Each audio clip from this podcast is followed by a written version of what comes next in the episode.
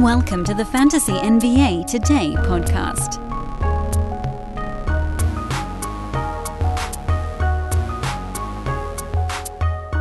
We got another old faithful lined up for today in our lessons learned series.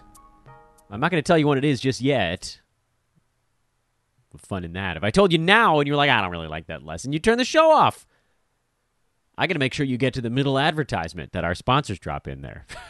Get gotta I gotta be clever enough to get it to that point. Welcome to the show, everybody. Welcome to Fantasy NBA. Today, it's Tuesday's edition, April the 19th. Off-season show number seven. We'll have lesson learned number six. We'll also talk a little playoff basketball.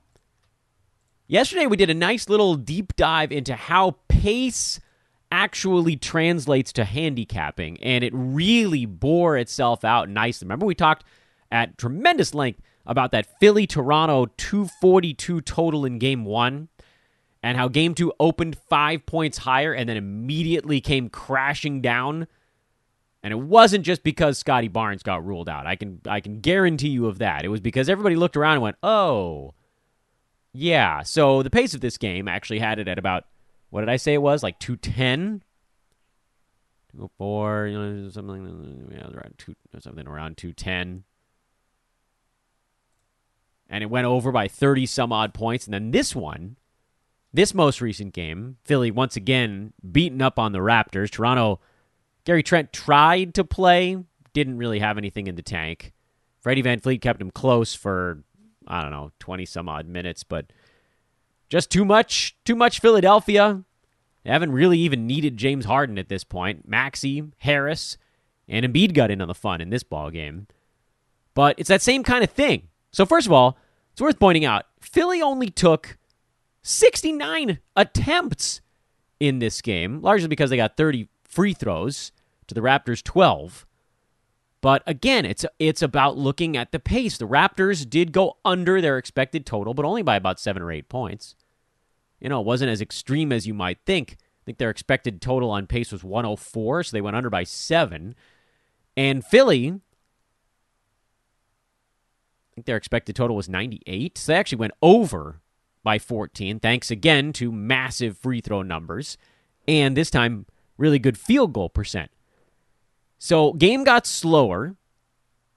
What did I say? 104 98. Expected total was 202. Finished at 209. I mean, we could really we could keep rolling under on this series if you see the pace continue to drop lower. Pace on the first one was near 210. This one was closer to the low 200s. That's what you need to be looking at. Not what the actual total was, but what it should have been without extenuating or whatever circumstances you want to call them. Anyway, we'll go through all this stuff momentarily. Uh, we'll talk playoff basketball first. We'll get everybody set up for the games coming up today. We don't need to go through, I don't want to go through the Monday results that much because it almost feels like we should probably do that uh, on tomorrow's show when a bunch of these teams play again. What I'd like to do today is compare the Tuesday lines to the results from Sunday for the most part.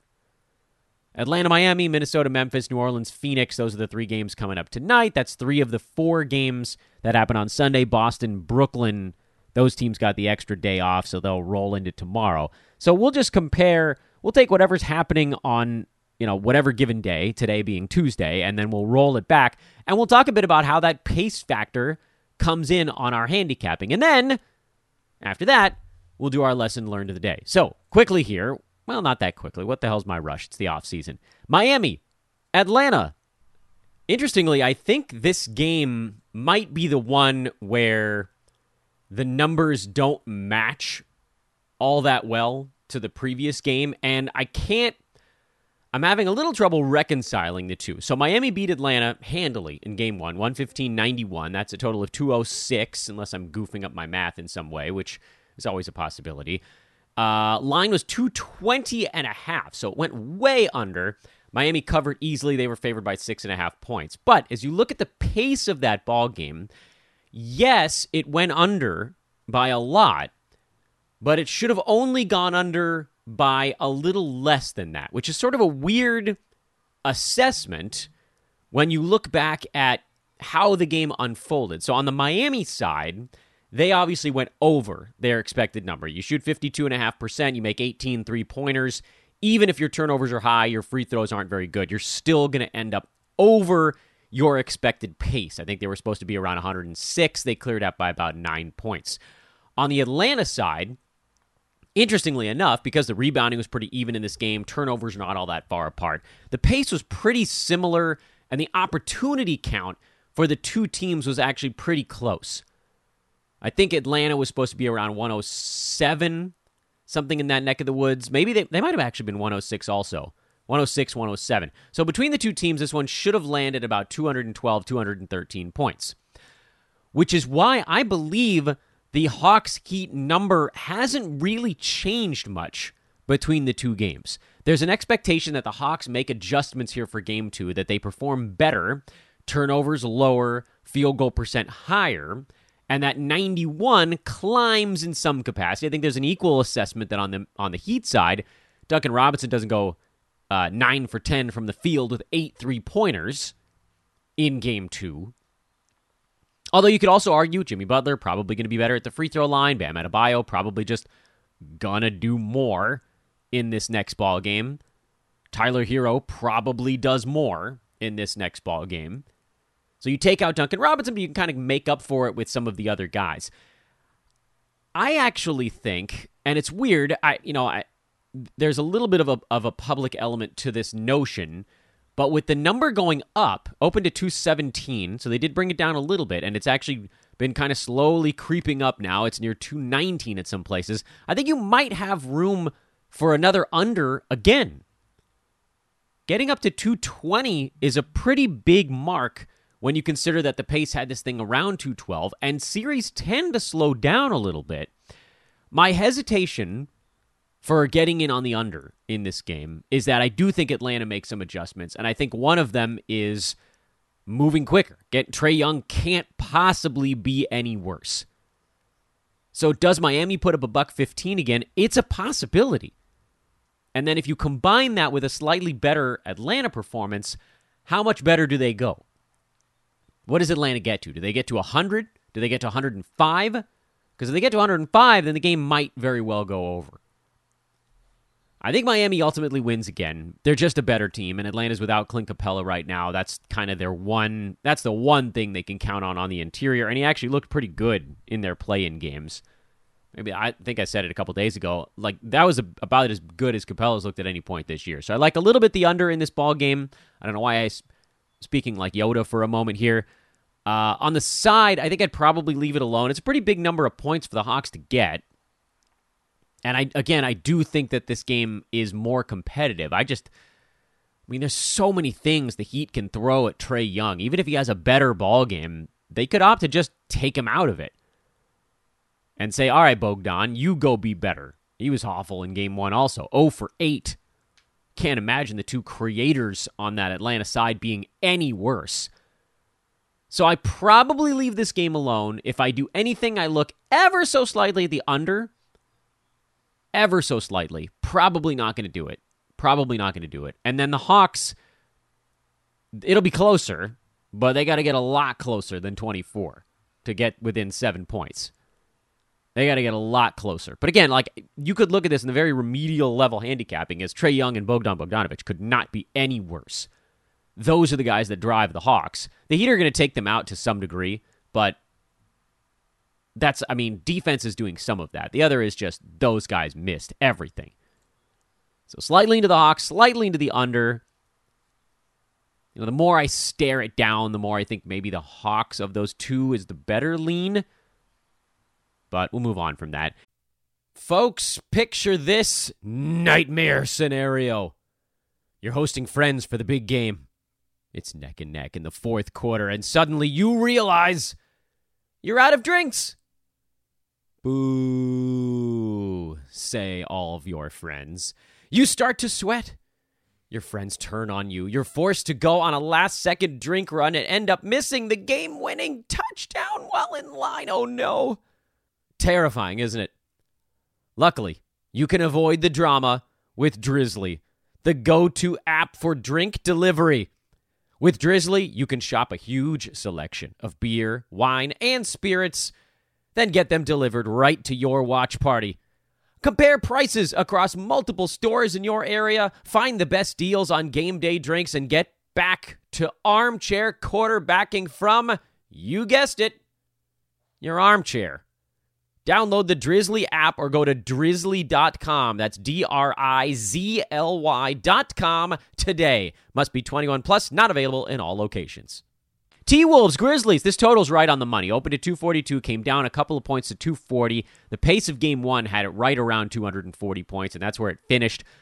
Playoff games do tend to slow down as you work your way through a series, so slight lean to the under just because 240 is a ridiculously high number, but I'm not touching it because I really do believe that that's a good number.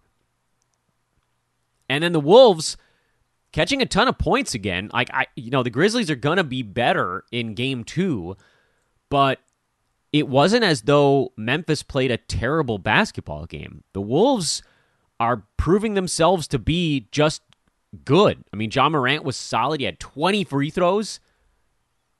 I thought the Grizzlies were lucky to be as close as they were. I've said it before, I'll say it again, and I want to I for for like the 15th time on the podcast, I want to qualify what I'm about to say, which is this is not Grizzlies slander.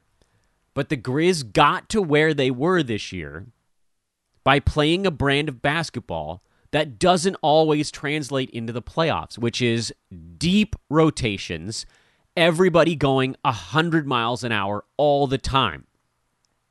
Other teams with shorter rotations can't keep up. They can't. Teams go at 75 to 85% most regular season basketball games. The Grizzlies were this rare team that was basically going at 100% during every regular season game. The other teams that have done that recently, I would argue the Raptors kind of did that this year by playing their starters a billion minutes. The Knicks did it last year by playing their starters a billion minutes and just playing harder than everyone else. Those teams tend to get sort of smacked in the face in the postseason. Now, can those types of teams bounce back?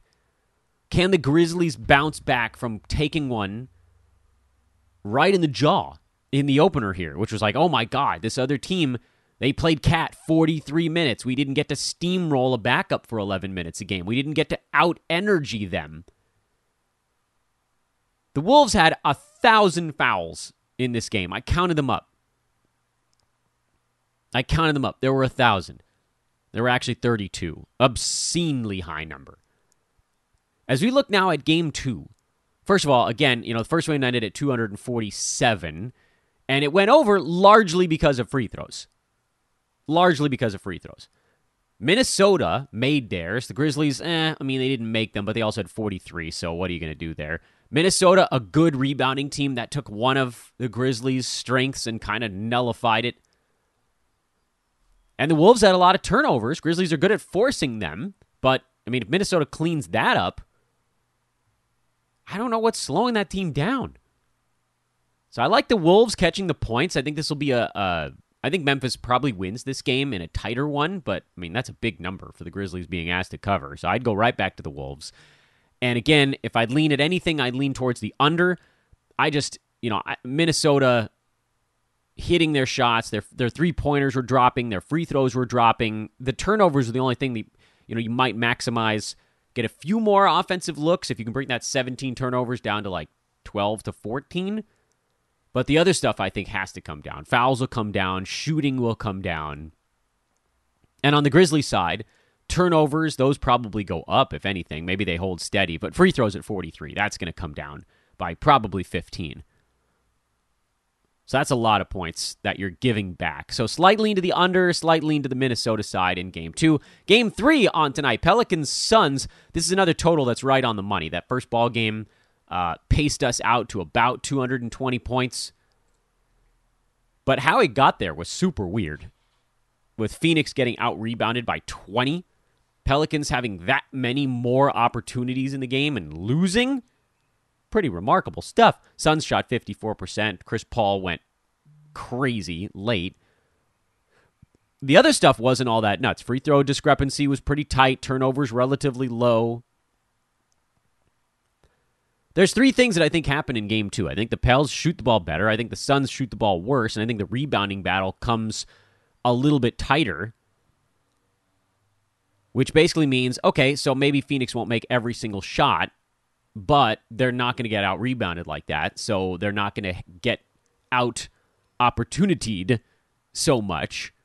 And the Pels will shoot the ball better, so they won't have as many offensive rebounding opportunities. So, I, you know, I think this is like this one ended around 200 but that was mostly because the Pelicans had a billion shot opportunities and missed most of them. Like I think they make more of their shots. They're going to break 100 probably here in game 2. Phoenix might stick right around 110, but they probably get there by making more of their free throws or just not being as bad at rebounding. So I think that total is actually relatively tight. Again, if you look at anything, you look ever so slightly to the under because series do tend to slow down as you work your way through. And I think the Pels have a pretty good shot to keep this thing close. I mean, they sh- I thought they showed it in game one that they're not going down without a fight. And Ingram was bad, and McCollum was bad, and they were still hanging in there because of that. Well, because JV had 25 rebounds. So his advantage diminishes, but McCollum and Ingram are going to be better. And so you probably put this thing at around that 10 point spread again. If you assume the Pelicans hit a couple of shots that they didn't in game one, you could say, all right, well, maybe they lose by seven or eight. Uh, I think the under may be more interesting than the side to me in this ball game, but that's where I sit. Slight lean to the under in all three games tonight, and slight lean to the dog in all three games tonight. Playoffs, baby. What a show. All right, let's get into our lesson learned for the day. And it's another tried and true. And and uh, so look, I yeah, sometimes I I consider slowing myself down on these and just saying, well, you know what, we've done this before. What's the point of doing again? But then I always look back and think, it's the off season. Again, like I said it during the playoff recap part, what the hell's my rush? We got a lot of shows left here. And I kind of want to do these same things basically once a season. It's a reminder episode for those of you that have been listening to this show for a number of seasons, and then those that joined us for the first time this year, you get this big piece of the puzzle that we really want to focus on. And we've done polls on it on Twitter in the past, and it's you know, the polls have, have they bear out what we say. And the lesson of the day is get off to a quick start. I'm not yelling it. I don't need to yell it because it doesn't require yelling. This is just a very simple and very important part of the modern head to head construct. In Roto, it's a little bit different. And I want to talk about both on today's show. Getting off to a quick start is very different in head to head versus Roto. Let's do Roto first because it's a much shorter discussion. Getting off to a quick start in Roto doesn't mean being at the top of the heap in your league. It actually means playing only the guys that are going to put up big time lines until you know for sure who the other guys are. Basically, in Roto, you want to start your season by not wasting any games played. And it's a really hard mental hurdle to climb. Really hard. And I'm right there with you guys because at the beginning of the season, we're all hope. It's all rainbows and cotton candy and unicorns. Kristaps Porzingis, you say? It's a joke. I don't actually, you know, talking about unicorns. The at the beginning of the season, there's so much anticipation. You spent your whole offseason preparing. We have, certainly. And if you're with us here, then you have too. And then you have draft night, fantasy draft, or however many drafts you do, fantasy NBA. And then the season comes, and it's that first night, or it's the first big Wednesday, second day of the season, and most of your team is playing. And the innate desire, human nature, is you want that payoff. You spend all this time waiting for this moment. I'm not talking about that first Tuesday because you probably have two, maybe three guys on your team that go that day, if that much, if even that much. I'm talking about that first damn Wednesday. Oh, it's a oh man, it's such a great day. Such a great day. I can think I can feel it already. Season just ended week and a half ago. I can already feel that first Wednesday of the season. All your guys are going. 12 out of your 14, 12 out of your 15 guys are going. You got a full lineup. It's so tempting to make sure that you're playing 10 guys that day. It's so tempting. But I would argue that on the roto side, unless you feel like, and, and maybe you do, you know, we can all make an argument as to why we drafted certain guys. But if there were sort of upsidey type of guys that you didn't know how they were going to look at the beginning of the season, or you went against some old Bespressy advice, drafted someone who maybe was a stash type. Don't play those guys their first game of the year. Don't drop them in right out of the chute. Make sure that the games you're spending at the beginning of the season are games well spent on the roto side. This, of course, involving a games cap. I had someone say to me recently that I've, they've never heard of a games cap. And that person's probably playing in a weekly league, if I had to guess. Uh, in a weekly league, you don't need a games cap. In fact, you know, part of the Roto weekly attack method is you do want to maximize games because sometimes getting someone who's going to play four times at a top 125 clip actually does play better. It's a very different strategy, weekly roto. It's actually probably the best, and I don't do it. I don't do it because I like daily. I like to be able to shuffle things around. But weekly roto is actually kind of a cool format because you're not just starting guys blindly. You're not just starting your best guys blindly every week. You actually do rotate in a guy who might have an extra game, something like that. It's kind of cool. It's kind of cool. Uh, we used to have a premium weekly lineup show that then turned into a Discord live chat, and now you can pretty much ask whatever questions you want in there. But it originally was focused heavily on sort of the big money weekly roto decisions. Those are the biggest money leagues floating around out there. Anyway, it's a fun one. Give it a try if you haven't before. Check it out. Um, but if you're talking daily, then I think your your plan has to be to only drop the guys in there that you feel really confident are top 75 or better. And yeah, you might miss out on someone who's flopping around at like an 85 90 clip. And that's a guy that ultimately you you would have wanted to start in that game. But maybe taking one or even two games to get a feel for who these players are could actually help you in the long run. Because there's some guys that get off to really rough starts at the beginning of the year. And if you don't blow those games, you could use those for something pretty good later on. It's a little tougher right now, I'll admit, because we're in this era of the COVID where, you know, half of teams were just disappearing in December and a lot of us fell way behind in games played. But I don't think we can completely retool our roto strategy based on this. Based on this. I, you know, I don't know what COVID's going to be like next year. I would assume that we're going to have outbreaks in the wintertime of some new variant pretty much every year for good God knows how long. But I also have to assume that at some point we're gonna, as a as a world, gonna kind of stop caring about it the way that we have so far. And that's not me being callous. That's just sort of a a, a rudimentary understanding of you know immunology, which suggests that over time viruses do tend to become less deadly because they want to spread longer. I don't think this thing is going away. No, no. I think that would be a bit naive, but I do think that we're going to treat it more lightly every year as we move forward. Even now, quarantines are getting shorter, finding ways to test guys out quickly, so on and so forth. And I think maybe even by next year, if not next year, probably the year after that, you're probably going to start to see guys just it's just not a thing that we're watching for as acutely on a game to game basis. But anyway, that's getting ahead of ourselves. We can make judgment calls on that in October when we have a feel for what the hell's going on in the COVID front and whether or not the NBA's changed any rules and so on and so forth. But for now, that's your fast start in Roto. Use your games wisely at the beginning of the year. More importantly, getting off to a hot start in head to head.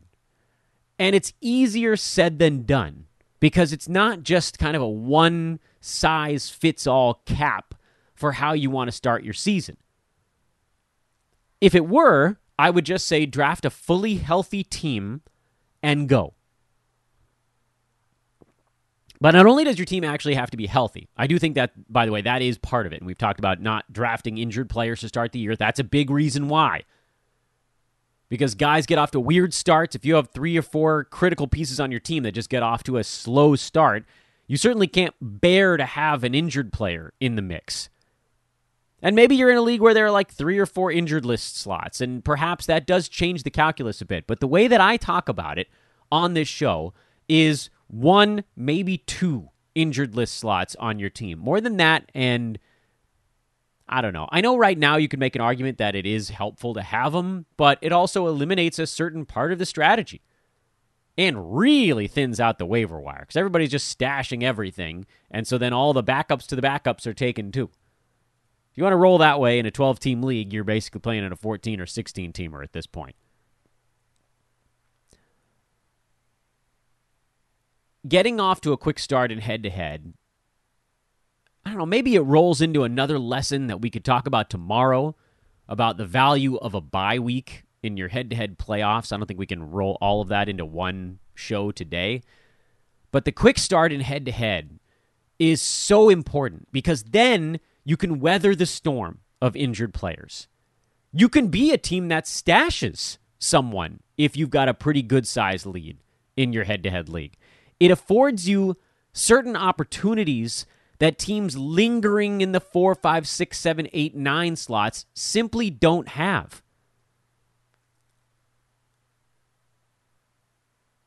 You won't be caught forced to drop one of your better players or even a middling player on your team to try to make the playoffs. You just have all these massive advantages as the season goes on.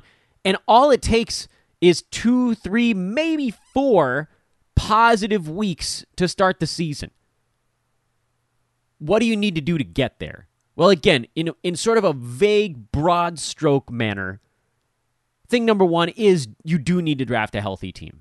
And if you have, like, don't, I would say, don't use up your injured slots. Certainly leave at least one of them free for an early season injury because someone on your team, even if you didn't draft an injured player, someone on your team is going to get hurt in the first two to three weeks of the year. That's just the way the NBA works now. Someone's going to turn an ankle and uh, they'll miss three games, then Yahoo will make him IL eligible, and then you do it. Like I think it was Terry Rozier this season, and then he was back from the injured ankle. He tweaked another one, and then he was just great the rest of the year. There was not an injury scare after that point, but all of a sudden, this very durable player who was healthy to start the year had a couple of ankle tweaks, right at the very beginning. Boom, got him out of the way, but you needed to have that injured slot open for that guy. If you had to start taking those zeros because you used up your injured slots, you're not getting off to a quick start. And the beauty part is, other teams, I don't know if you're going to get to play each of them, but at least a handful of the teams in your league are going to start the season with somebody hurt. You already have a three or four game leg up on that team just by fielding a healthy roster. Heaven help you if you actually stream a little bit, although I tend to shy away from that because streamers this year might have, you know, accidentally dropped someone like a Tyrese Maxey after he had a big game and then a bad game and moved on from that or something like that. I love getting off to a good start, but I, I don't know that I can condone hard streaming at the beginning of the year. Unless you are certain of one or two roster slots on your team that you, you sort of just had no intention of using for a season long guy. Because if that's the case, then we could amend our head to head strategy and say, look, you should be drafting with your last two draft slots whatever guys you want to stream the first few days of the season. We don't have the schedule out yet, but I'm sure some team is going to go Tuesday, Thursday, or something like that to start the year. Like, look for a team that has three games that first week versus a bunch of teams that have two and draft those guys. Or draft someone that goes Tuesday, Thursday, Friday, and then you can make a move for a Saturday, Sunday back to back or something like that. You can come out of the chute in a five day week and just blow four moves on Saturday and rack up an extra five or six games on your week. Maybe that's the new plan. Maybe we'll talk about that in September or August, wherever the schedule comes out. July? I forget. There's a lot of things you need to do to make sure you get off to that quick start and head to head. Make sure you're fielding a healthy roster. Make sure you're using some sort of effort to maximize games without risking guys that might have rest of season value on your team. It's hard though. I mean, you're going to want to use a move or two the first day, maybe two days, because someone's going to come out of the woodwork. There's always like, there's always one guy that shows up that first Wednesday that nobody was looking at. You want to be ready to make a move on that guy. And then, of course, the other thing to do to get off to a quick, quick start is, and I hate to say this because I know we have a lot of proponents of it, don't punt a bunch of categories. It does make sense in a playoff situation, but you don't need to do it on draft night. And I'll argue with Adam about this. We'll have Adam King on the show here soon uh, to talk about some lessons learned. I think we'll. I, I I've warned him that uh, at some point this offseason we're going to argue about punting again because I actually did it. I tried a bunch of punt big uh, formats this year, and I found myself still picking up big men and then ultimately being competitive in rebounds and and field goal percent, despite on draft night basically trying to avoid all of it. So I, I want to argue with it a little bit because I do think that in leagues that are not the most competitive, it's really hard to build up a big regular season lead if you're only trying to win five out of nine categories right from day one. At the end of three or four weeks, I want all of us six games over 500 or better. You better be in the top four of your league in your head to head at the end of those three or four weeks, or we've done it wrong. I can tell you this year, uh, my team didn't get off to that great of a start. Mostly because I just had so many back end of the first round picks. Although the first couple weeks, Paul George was pretty good before he got hurt. So those teams were hanging in there okay. Uh, uh, Jimmy Butler had a couple games, then he got hurt. So that whole thing went ha- happened really fast. Paul George looked like a great pick for the first three four weeks this year. Uh, before you know, near Tommy John sidelined him for three quarters of a season. But in any event, get those healthy guys at the top of your draft, like we talked about on yesterday's show. Draft a largely healthy roster. You can take your shots later on in head to head, but they better be healthy shots. They better be healthy shots. And get off to that quick start in whatever format you might be in, whether it's head to head, and that's by racking up some wins early in the season. It just makes everything so much easier. The decision making becomes fairly simple from that point. You can go rest of season mega value hunting for weeks on end. Or if you want to keep streaming and keep trying to build up some advantage, you can do that too. I don't care. And then in Roto, make sure you get off to a quick start by using your best guys. Don't blow games cap games at the beginning of the year on guys you're not 100% certain of. All right, back at it tomorrow. Same general philosophy, same general story. You guys already know what the lesson for tomorrow is going to be because I teased it today. We'll also talk playoff action, keep tracking these games, how they're going, what we can learn from it. Maybe we can make a couple of dollars along the way. I am Dan Besbris for Fantasy NBA Today, Sports Ethos presentation. Friends, have a delightful Tuesday. Enjoy the games. We'll talk to you tomorrow.